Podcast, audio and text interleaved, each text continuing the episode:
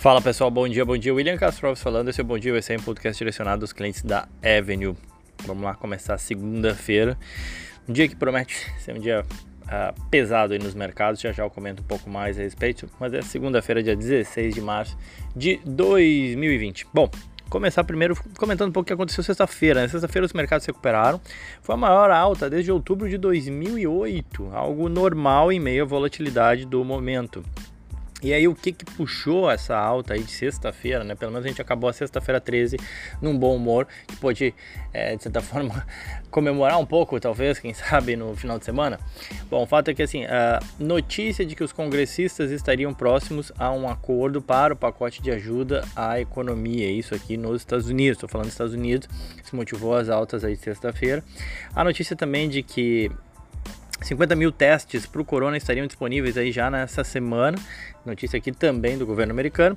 É, notícia que o governo alemão estaria disposto a gastar o que fosse para ajudar a economia, que o Banco da Noruega estaria cortando juros, Japão comprando títulos, enfim, houve uma diversas notícias positivas que ajudaram aí a empurrar o S&P para uma alta de 9.2%, Dow Jones 9.4, Nasdaq 9.3.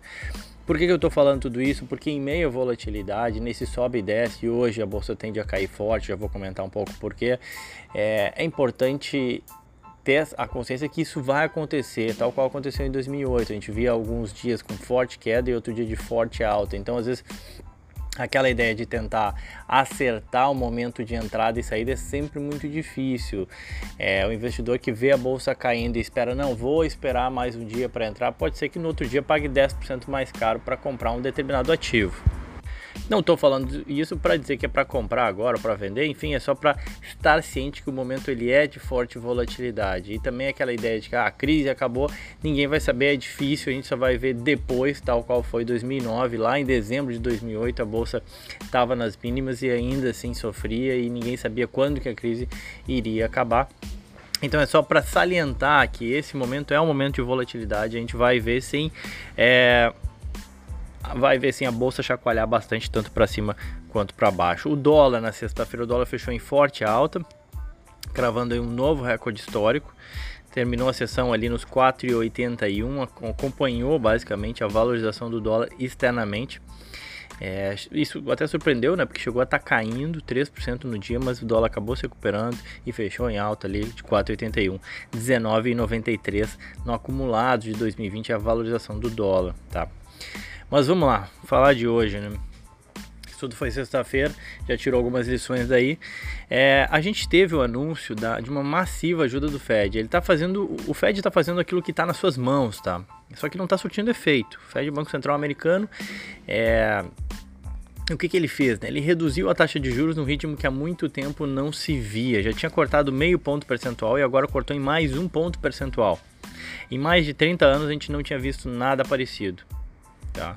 Então realmente o Fed está fazendo algo que, que não tinha sido feito até então, ou enfim, que não se, não se tinha, que a gente não tinha visto, não tinha noticiado, é, nem mesmo em 2008. Tá? Fora isso, ele anunciou mais 700 bilhões de dólares em compra de títulos para tentar suprir o mercado de liquidez. Se por um lado, obviamente, o Fed está fazendo aquilo que está nas suas mãos e está certo, e eu não estou aqui para julgar, não estou aqui para dizer que está errado, por outro lado, só fazendo uma leitura do mercado, tá? Não só não está surtindo efeito, como está gerando aquele, aquela ideia do talvez haja algo mais. Está levando o mercado a especular que existe uma crise de crédito. Por que, que o Fed está adicionando tanto dinheiro na economia? Por que, que o Fed está cortando os juros tão rapidamente? Será que tem algum grande banco com problema? Será que tem uma crise de crédito vindo aí, tal qual foi 2008? Então é isso, é, é essa é a leitura que o mercado está fazendo e a meu ver isso justifica aí essa, essa queda que a gente está vendo no, no S&P hoje. É, o S&P, ele, o S&P futuro ele despenca, ele devolve aí mais da metade da alta de sexta-feira, caindo 4,8, atingindo o limite de baixa, enfim. As bolsas europeias elas despencam, é 8,4% na Itália e na França, 7% na Alemanha, 9% na Espanha, 6% na Inglaterra, enfim, bolsas em queda. A verdade é que os investidores estão lutando aí para digerir um fluxo incessante de notícias, né? Uma queda de demanda muito forte para diversos produtos, diversos serviços e tentar entender qual que é o impacto disso nas empresas. Além disso, obviamente, tem o fechamento de países, de fronteiras. A gente teve notícia de que a Alitalia, a principal companhia aérea italiana, já estaria em dificuldades e talvez o governo italiano tenha que assumir o controle. É, tem notícias, enfim, a gente já ouviu várias vezes do Deutsche Bank tendo problemas e talvez o, o, o governo alemão teria que assumir, digamos assim, o Deutsche Bank. Enfim, tem muita notícia. É, junto a isso, obviamente, tem os formuladores de política econômica atuando. O próprio, horas depois do Fed, o Banco Central japonês antecipou sua decisão de política monetária e disse que vai aumentar a compra de ativos, incluindo ETFs, títulos corporativos e por aí vai. Então, de fato, o que a gente está vendo é até para fazer esse podcast hoje foi tá sendo difícil porque tem muita coisa para falar. Eu poderia ficar aqui falando uma hora a respeito de diversas coisas que saíram ao longo do final de semana e que acabam todas elas motivando aí essa, essa queda de hoje, enfim. E da mesma forma, talvez amanhã eu vou estar aqui falando que a bolsa subindo forte, perspectiva de, de alta forte, porque a gente está realmente envolto num, num momento de muita volatilidade. Essa é a realidade. A gente teve uma outra notícia negativa, a China divulgou dados mostrando quedas maiores do que o previsto para suas vendas no varejo e na produção industrial de fevereiro. Aí é só ressalva que eu faço é que é muito difícil prever algo, né? Prever a, a queda da produção industrial de vendas do varejo num cenário de coronavírus era muito difícil de ser prevista, tá? Então, enfim, a queda da produção industrial foi de 13% e das vendas do varejo foi de 20%. Isso nos ajuda a ter uma ideia do que pode acontecer nos Estados Unidos ou em outros lugares onde a economia fica fechada também. E isso eu estou falando de um mês, tá? Isso é importante que se fale. Eu não estou falando de ano, estou falando em um mês, no mês de fevereiro. Isso foi isso que aconteceu com a produção industrial e com as vendas do varejo na China. Uh, bom, acompanhando os movimentos das bolsas, os juros dos treasuries também despencam, assim como os petróleos, metais, o dólar recua contra as moedas mais fortes, como o iene e o franco suíço, mas ele sobe, né? E aí o dólar, por que o dólar recua contra as moedas fortes? Porque, pela questão dos juros. Mas em compensação, ele sobe 2% contra os pares emergentes, como por exemplo o rand sul-africano e o peso mexicano. Se isso acontecer com o real, é muito provável, é grande são as chances de a gente ver hoje o dólar de novo a 5 reais, tá? E aí eu acho fazer uma reflexão em meio a tudo isso que está acontecendo, né? Independente, é, falar de empresa agora, enfim, tem cada caso é um caso. É, eu acho mais importante a gente parar e fazer uma certa reflexão aqui. É, o Ocidente e o Oriente eles são dois mundos à parte.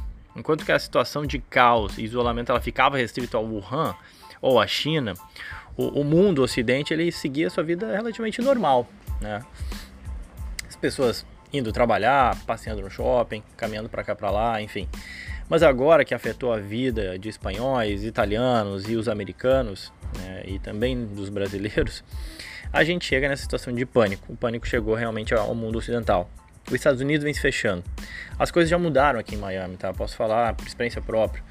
É, a gente teve, bom, o Spring Break foi cancelado, é, a gente assim, já tem feito home office na, na, na Avenue, os maiores cuidados têm sido tomados, é, já tem escassez de suprimentos em alguns supermercados, isso mesmo em Miami, que acho que demorou um pouco mais aí do que no resto dos Estados Unidos. Muito em linha com aquilo que se imagina, enfim, que chegasse em algum momento, nada muito diferente também. Isso obviamente gera um certo pânico, é totalmente compreensível. O mundo, tal qual a China, ele deve parar. Ninguém sabe por quanto tempo, e esse é o problema, né? Logo, seria razoável supor que por, por, um trimestre a gente vá ter uma contração na atividade econômica, tal qual a gente teve na China. Eu falei aqui de fevereiro, janeiro já foi, foi um mês fraco, março tende a, tem tudo para ser outro mês fraco, então a gente está falando aí de um trimestre. A China já vem se recuperando. O importante é isso, eu não estou falando de dois, eu não estou falando de três, eu não estou falando de um ano inteiro, estou falando de um trimestre, tá? Eu, eu digo isso porque essa foi a realidade da China, está sendo a realidade da China. Fora isso, coisas que eu já tinha comentado aqui, né? A gente tem vacina sendo desenvolvida. É, pelo que eu li, posso estar errado, o vírus ele não se desenvolve tanto no calor. É, e aí a gente tem o verão do hemisfério norte. É, eu sempre lembro aqui que também que é uma gripe, né? As pessoas se recuperam, ela passa, tá? Então, por tudo isso, obviamente é, é compreensível o o estresse de mercado, mas obviamente que o mercado sempre exagera para cima e para baixo também. É, o mercado tende a ter essa, essa tendência a panicar, como a gente fala, né? A questão aqui é saber quem vai sobreviver um trimestre sem vender, sem ter receita e tudo mais. Eu diria que tem grandes empresas com forte caixa que tem total tranquilidade para atravessar esse momento. Obviamente vai ser ruim, é ruim, mas elas têm total uh, tranquilidade para passar esse momento e a gente vê essas ações às vezes caindo 20, 30%. A meu ver, não faz sentido. Na dúvida, obviamente, a reação do mercado é apostar que ninguém vai sobreviver e o mundo acaba, o que para mim não faz sentido. A bolsa brasileira hoje indica uma abertura em forte queda, provável que tenha mais um circuit break. O mercado voa para os Estados Unidos em meio ao pânico. Isso é realidade. Mais uma vez a história se repete com o Brasil sofrendo mais. O investidor brasileiro ele precisa ter acesso ao menos ao investimento dolarizado. Ele precisa ter acesso a esse chamado flight to quality, ou seja, o mundo todo ele vem para os Estados Unidos buscar a segurança dos treasuries e dos dólares. O o investidor brasileiro também precisa. Para isso que a Avenue surgiu, para dar acesso. Por isso eu já falei semana passada e repito, quem puder recomendar ou falar da Avenue para os seus amigos, dizer que, cara, é fácil investir nos Estados Unidos, é fácil ter acesso ao investimento dolarizado e ao investimento também globalizado, não é só o mercado americano, tá bom? Bom, nessa semana a gente tem alguns balanços, o FedEx na terça-feira, General Mills, código GIS, uh, sai na quarta-feira junto com o TripAdvisor, código TECOM, a Century ACN na quinta, a Tiffany TIF na sexta, mas obviamente que o foco total é entender tudo isso que está acontecendo e, e, ver até onde o mercado vai continuar panicando, digamos assim, tá bom? Pessoal, quem quiser pode me seguir no Twitter ou Instagram, arroba Will Castro Alves, eu vou falando, vou fazendo posts e comentários e tentar uh, esclarecer um pouco isso que está acontecendo e trazer um pouco de racionalidade em meio, obviamente, a muita irracionalidade que a gente tem visto. Era isso, fico por aqui então. Desejo a todos um ótimo dia, bons negócios até amanhã.